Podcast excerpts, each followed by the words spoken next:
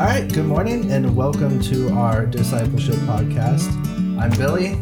Today I have Ron Schleicher again with me. Good morning, Ron. Morning, Billy. And we also have our special guest, Ooh, Andrew Perkins. He is our worship leader here at Polson Foursquare. yeah. Morning, Andrew. Hi, good morning. Um, he's also what I would call a natural evangelist. Oh, okay. So he, he does a pretty pretty good job. I just don't get it, but it's it's it's really cool to to see him see him out there in the community and just be able to talk to somebody about the Bible and they're just so enthralled. Like it's so cool. Yeah. So, Hmm. yeah. That wouldn't have to do with the Holy Spirit, would it, Andrew? You know, um, I'm just gonna take all the credit for this one. Perfect. Of course, we are talking about the Holy kidding. Spirit, right, Billy? Yep, exactly. All So right. today we're we're moving into lesson six, which is actually the last lesson.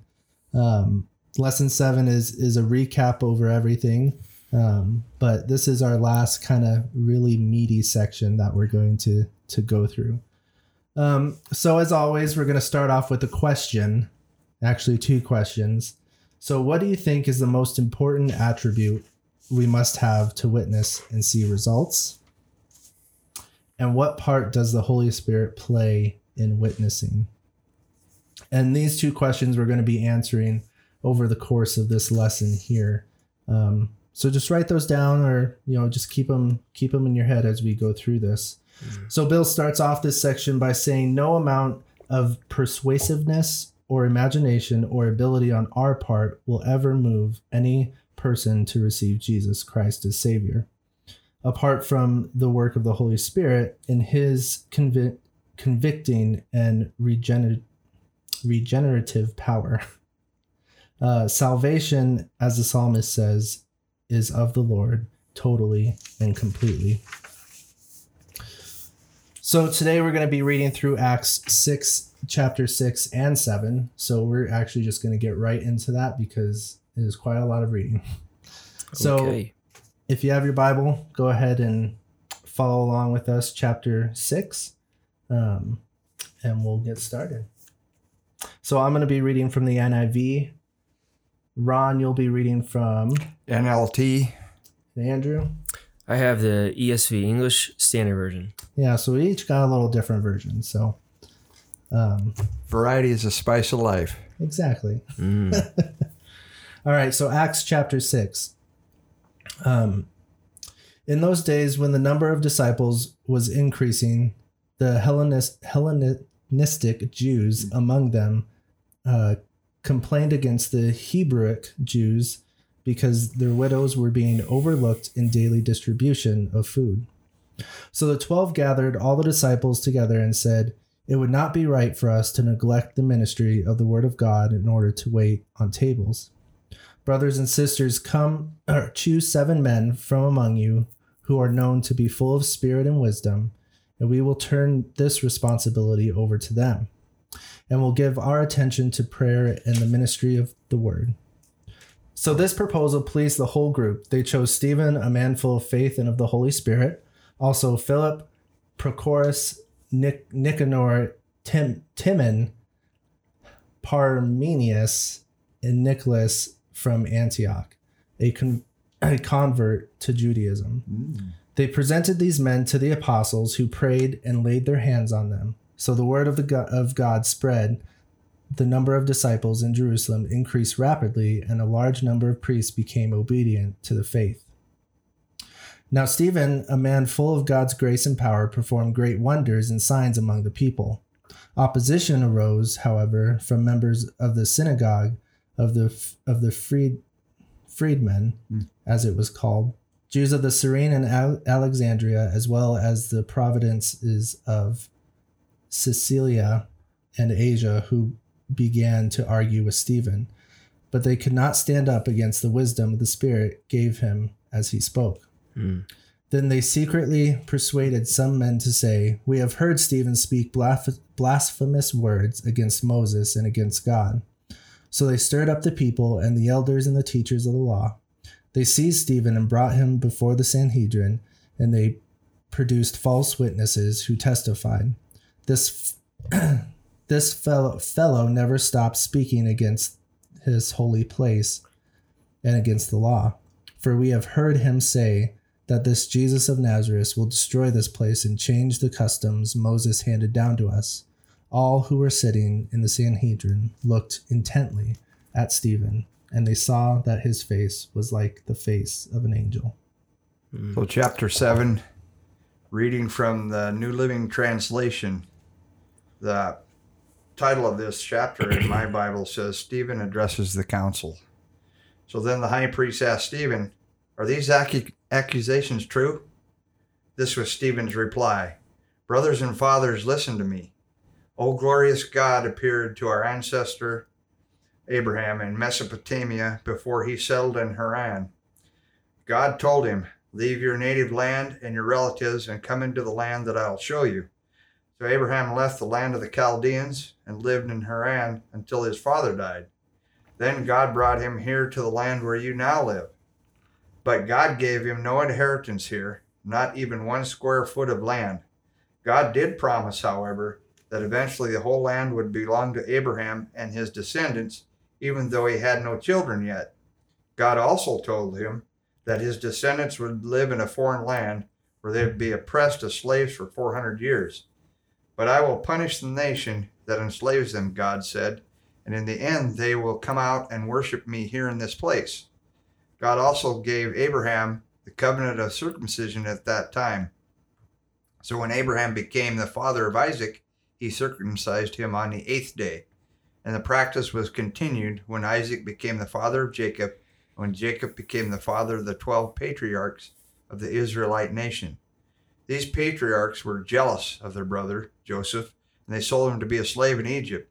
But God was with him and rescued him from all his troubles. And God gave him favor before Pharaoh, king of Egypt. God also gave Joseph unusual wisdom, so that Pharaoh appointed him governor over all of Egypt and put him in charge of the palace. But a famine came upon Egypt and Canaan. There was a great misery, and our ancestors ran out of food. Jacob heard that there was still grain in Egypt, so he sent his sons, our ancestors, to buy some. The second time they went, Joseph revealed his identity to his brothers, and they were introduced to Pharaoh. Then Joseph sent for his father Jacob and all his relatives to come to Egypt, 75 persons in all. So Jacob went to Egypt. He died there, as did our ancestors. Their bodies were taken to Shechem and buried in the tomb Abraham had bought for a certain price from Hamor's sons in Shechem. As the time drew near when God would fulfill his promise to Abraham, the number of our people in Egypt greatly increased. But then a new king came to the throne of Egypt who knew nothing about Joseph. This king exploited our people and oppressed them, forcing parents to abandon their newborn babies so they would die. All right, and in verse 20, I'm going to pick up. It says, At this time, Moses was born, and he was beautiful in God's sight. And he was brought up for three months in his father's house. And when he was exposed, Pharaoh's daughter adopted him and brought him up as her own son. And Moses was instructed in all the wisdom of the Egyptians, and he was mighty in his words and deeds. And when he was 40 years old, it came into his heart to visit his brothers, the children of Israel. And seeing one of them being wronged, he defended the oppressed man and avenged him by striking down the Egyptian. He supposed that his brothers would understand that God was giving them salvation by his hand, but they did not understand. And on the following day, he appeared to them as they were quarreling and tried to reconcile them, saying, Men, you are brothers. Why do you wrong each other? But the man who was wronging his neighbor thrust him aside, saying, Who made you a ruler and a judge over us? Do you want to kill me as you killed the Egyptian yesterday? At this retort, Moses fled and became an exile in the land of Midian, where he became the father of two sons. Now, when forty years had passed, an angel appeared to him in the wilderness of Mount Sinai, in the flame of a fire of a bush. And when Moses saw it, he was amazed at the sight. And as he drew near to look, there came the voice of the Lord I am the God of your fathers, the God of Abraham, and of Isaac, and of Jacob. And Moses trembled and did not dare to look. Then the Lord said to him, Take off the sandals from your feet, for the place where you are standing is holy ground. I have surely seen the affliction of my people who are in Egypt, and have heard their groaning, and I have come down to deliver them. And now come, I will send you to Egypt. This Moses, whom they rejected, saying, Who made you a ruler and a judge? This man God sent as both ruler and redeemer by the hand of the angel who appeared to him in the bush. This man led them out, performing wonders and signs in Egypt and at the Red Sea and in the wilderness for forty years.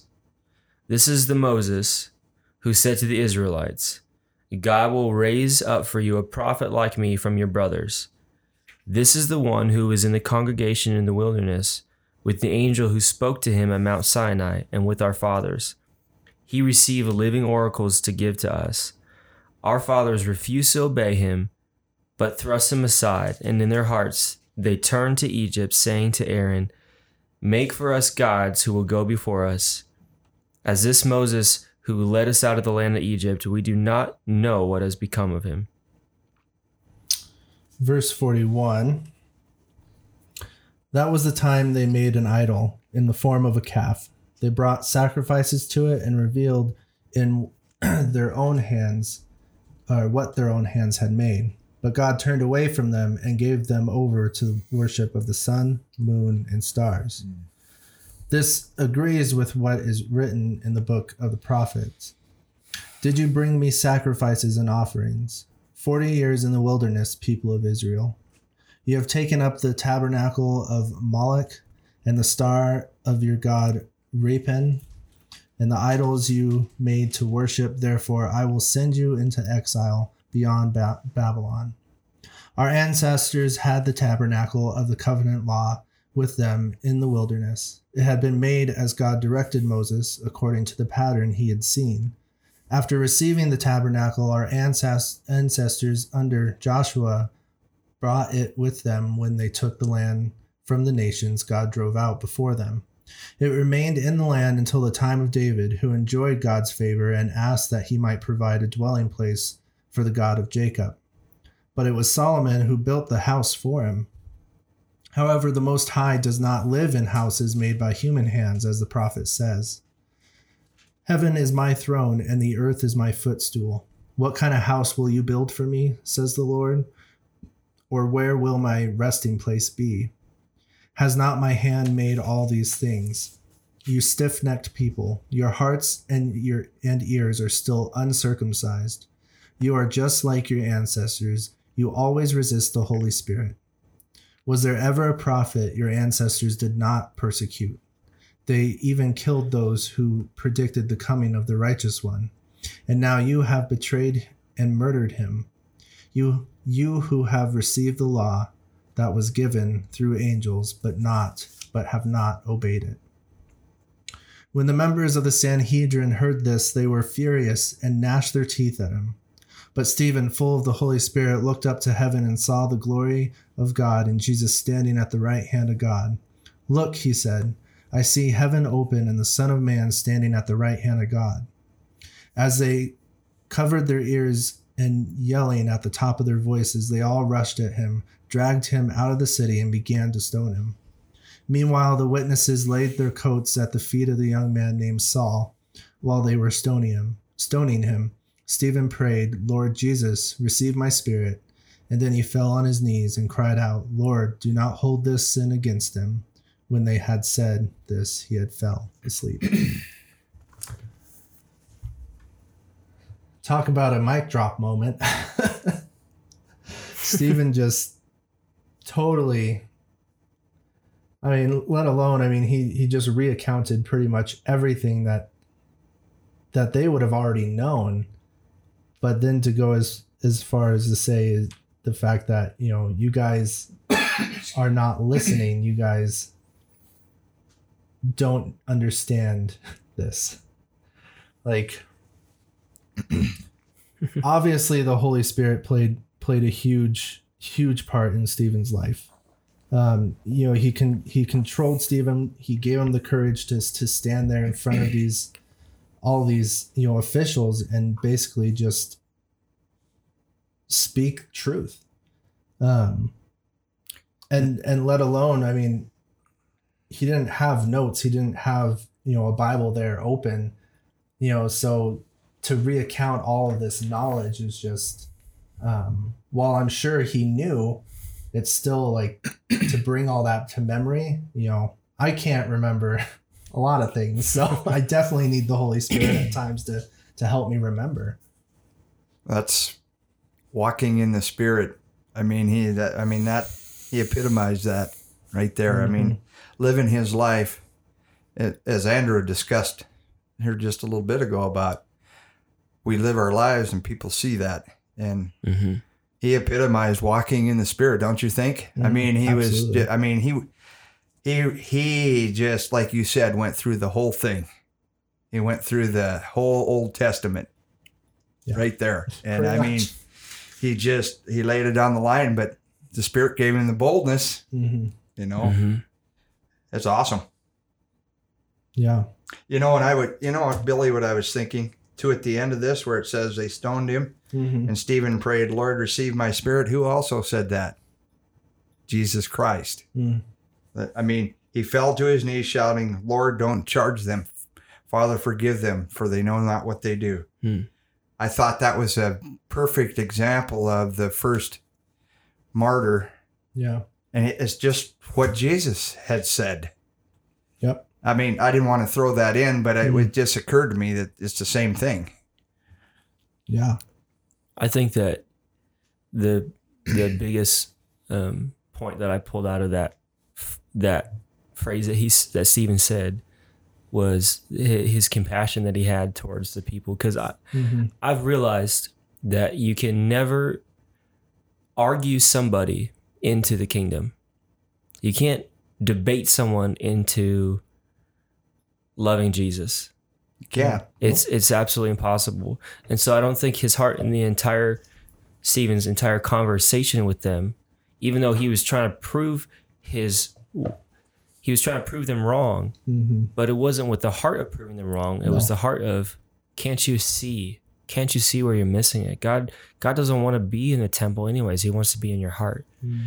And and and that shows by he came to that point of even being killed by these people and he's still has compassion towards them yeah even in the midst of the frustration and, and whatnot. And I've just realized that when I'm when we're witnessing to other people, it has to always come from a place of compassion. Mm. And yeah, it can be frustrating because some people can be very argumentative. yeah Some people can try really hard, and they just do it to.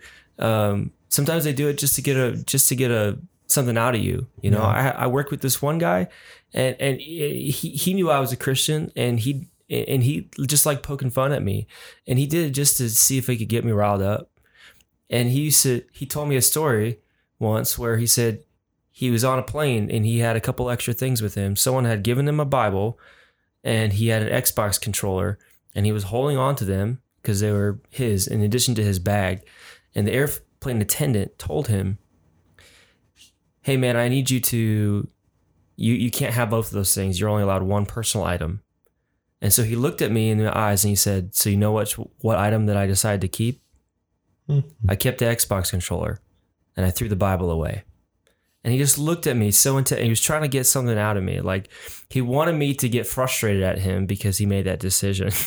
and I was like, clearly you have your priorities, you know. clearly you know what you want and what you care about. But um, and, and I'm sure I frustrated him more than he could possibly frustrate me because yeah because You know, I, I'm glad you said that, Andrew, because it comes all from love. Mhm. It all comes out of love, you know. And he said, Lord, Stephen said, Lord, don't charge them with this sin. hmm, When he was being done in. hmm, yeah Same same way with Jesus, just like you. You were being done in there, yeah. but you didn't you you responded correctly to that. And And funny end to the story is after we worked together for so long, eventually the guy got kicked out of his house and he didn't have a place to stay. And everyone else that we worked with weren't willing to give him a place to stay, but I let him sleep on an air mattress I had in my house once. And then his last day of work, I gave him a, I gave him a, a, a, a gift, and and in the gift was a couple things, but one of those things was a new Bible. Mm. and uh, he didn't keep, he didn't he didn't take it. He left it there at work, and so I brought it home, and I had it sitting on my counter for a long time. And about two months later, he comes in out of nowhere. Comes in, comes in the back. Worked in a restaurant. He comes in the back in the kitchen, and he and he looks at me, and he's like, "Where's Andrew? Where's Andrew?" He's asking everybody, and I'm back there working, and I was, was like, "Hey, hey, what are you doing?" And he's like, "Hey, Andrew, I uh, where's that Bible that you got me?" And I was like, "It's at it's at my house." And he was like, "Okay, I'm gonna go get it." I was like, "Okay, it was nice to see you too." Hadn't seen him for a couple months.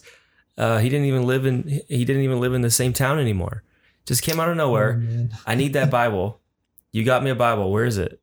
And I said, Yeah, it's at my house. And he's like, I remember where you live because I had let him stay there. He's like, I'll just go get it. And he left. And I, sure enough, later that night, I went home. My roommates told me that a guy showed up and said that they had something, he had something that was his and it was there on the counter. So they let him in and he grabbed the package with the Bible in it. And I have never talked to him since. I have never seen him or talked to him. I I I don't know where he's at right now in his life. But I just think it's so funny that um yeah, if, if you always keep that heart of compassion, it's Mm. amazing how God can uh, turn people's hearts around. Yeah, absolutely. So Bill Bill says in in the book here, he says Stephen was the first Christian martyr.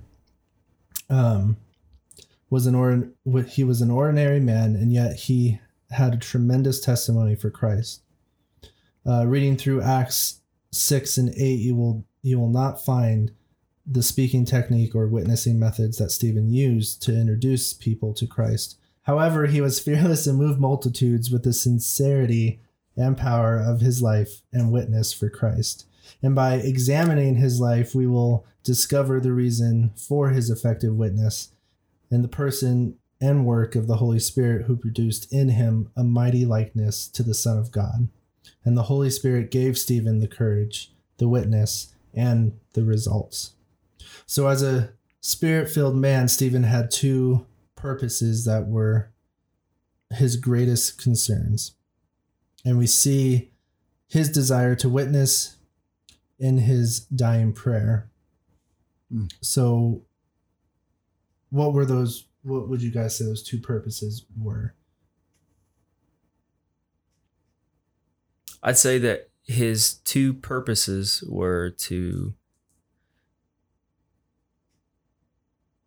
not one of them being not to do his own thing, but to do God's thing. Mm-hmm. Meaning he wasn't interested in what in himself, Mhm. but he had given up himself in order to let God fill him and use him. Yeah. And so he I can see that like his purpose he's decided and made that decision. It's not about me. It's about Yeah. Jesus. And God, wherever you use me, wherever you take me, however you lead me, that's Mhm. where I want to go. Yeah, he knew he knew his purpose was was to present Christ, was to share Christ with everyone. Mhm. Like he didn't, and he wasn't going to let anything stop him. Yeah. I thought interesting, Billy. You said that he was an ordinary man. Mm-hmm. God uses ordinary people. Yep. Jesus was an ordinary man. Yeah. You know, it even says so. You know, and and what a powerful testimony of witness there from Stephen's life. It's incredible there. yeah. I want my life to be like that, Mm. no matter what. Boy, and I was just thinking, Andrew, it's hard to break down those walls. It's hard Mhm. to go for years. You know, I've been in service for God since I was born again, you know, 19 years old.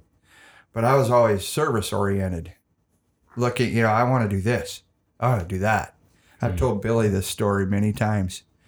Stephen was willing to do whatever it took Mhm. wherever it took.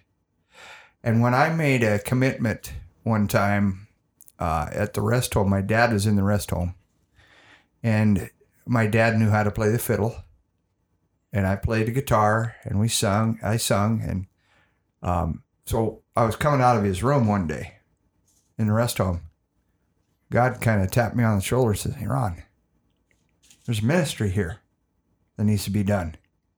Hmm. I'm going, looking around. Is God's God talking to me? So I immediately went back and went to the office of the activities director. I said, Would you mind? Her name was Pauline. I said, Would you mind if I held a service here in the rest home? She goes, No. She said, We need something like this. The minute I did that, Andrew, I learned that it free it was so much freedom and joy doing that ministry because God ordained it. Yeah. I didn't do it. That was the most rewarding ministry I have ever been in. Hmm. Is that ministry because I didn't choose it. God chose it. And I think I think to me it opened up my ears to start listening more all the time to what he has to say for me. And I- it's just freed me, Billy. It Yeah. free, it just it was such a freeing experience Mm-hmm. to do that. Yeah. You just know it because you have the joy. Yeah. you know and when i was doing the sermons and stuff it was like it was like stephen you know not quite as in depth but the anointing of the spirit came on me when i was doing this Mm. it was different than other Yeah. things that i had done but i'm sorry to get off track but i just wanted to share that because it's very important in Yeah. my life to keep i always say keep peeling that onion Mm-hmm. Well, that's a You know, testimony. I mean, you know peel those things off in your life and keep peeling them until he comes back mm-hmm. that's Yeah. The other thing I, I think too would be not only just presenting Christ, um, but also, you know, Stephen going there to, you know, basically tell him to to ask him to repent, you know, to to be forgiven because they they could. They had that opportunity to repent and and be forgiven of of their sins um so there's there's that as well. And um you know stephen stephen didn't compromise his message regardless of circumstances. He he told people what was wrong with them and he spoke he spoke of christ. And one result of being filled with the spirit is selfish selflessness. And Stephen did not fear what man could do to him, nor was he defeated by self consciousness. He, the Holy Spirit, did not play a part in his life, but the Holy Spirit was his life. Mm. And Stephen was full of the Holy Spirit. So, looking at the last two things, the, the fact that he wanted to present Christ to these people, and the fact that he wanted to do it because he was hoping that their sins would be forgiven, or he wanted them to see that their sins could be forgiven. Um, how did these concerns show the fullness of the Holy Spirit in Stephen's life?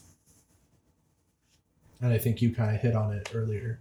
Mm-hmm. You know, well another thing i was thinking of is that he didn't water down the gospel no, he presented the truth in love out of compassion yeah, i think that's important yeah, you know to express the truth.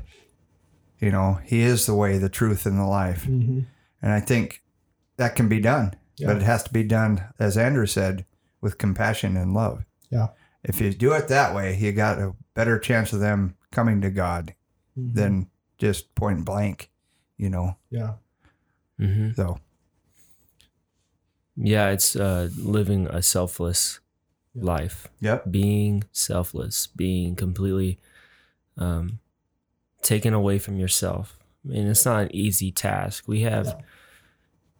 we, everyone's got their own concerns and and um, things on our mind, things that we need to do, things that we're thinking about. Um, but to put all that aside, in order to reach somebody and to be used by God, um, it doesn't just happen overnight.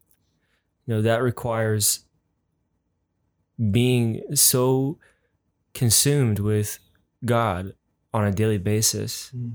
and not letting a day go by without digging into who God is without letting a day go by without um, speaking with God, having conversations with Him, Yeah. um, reading His Word.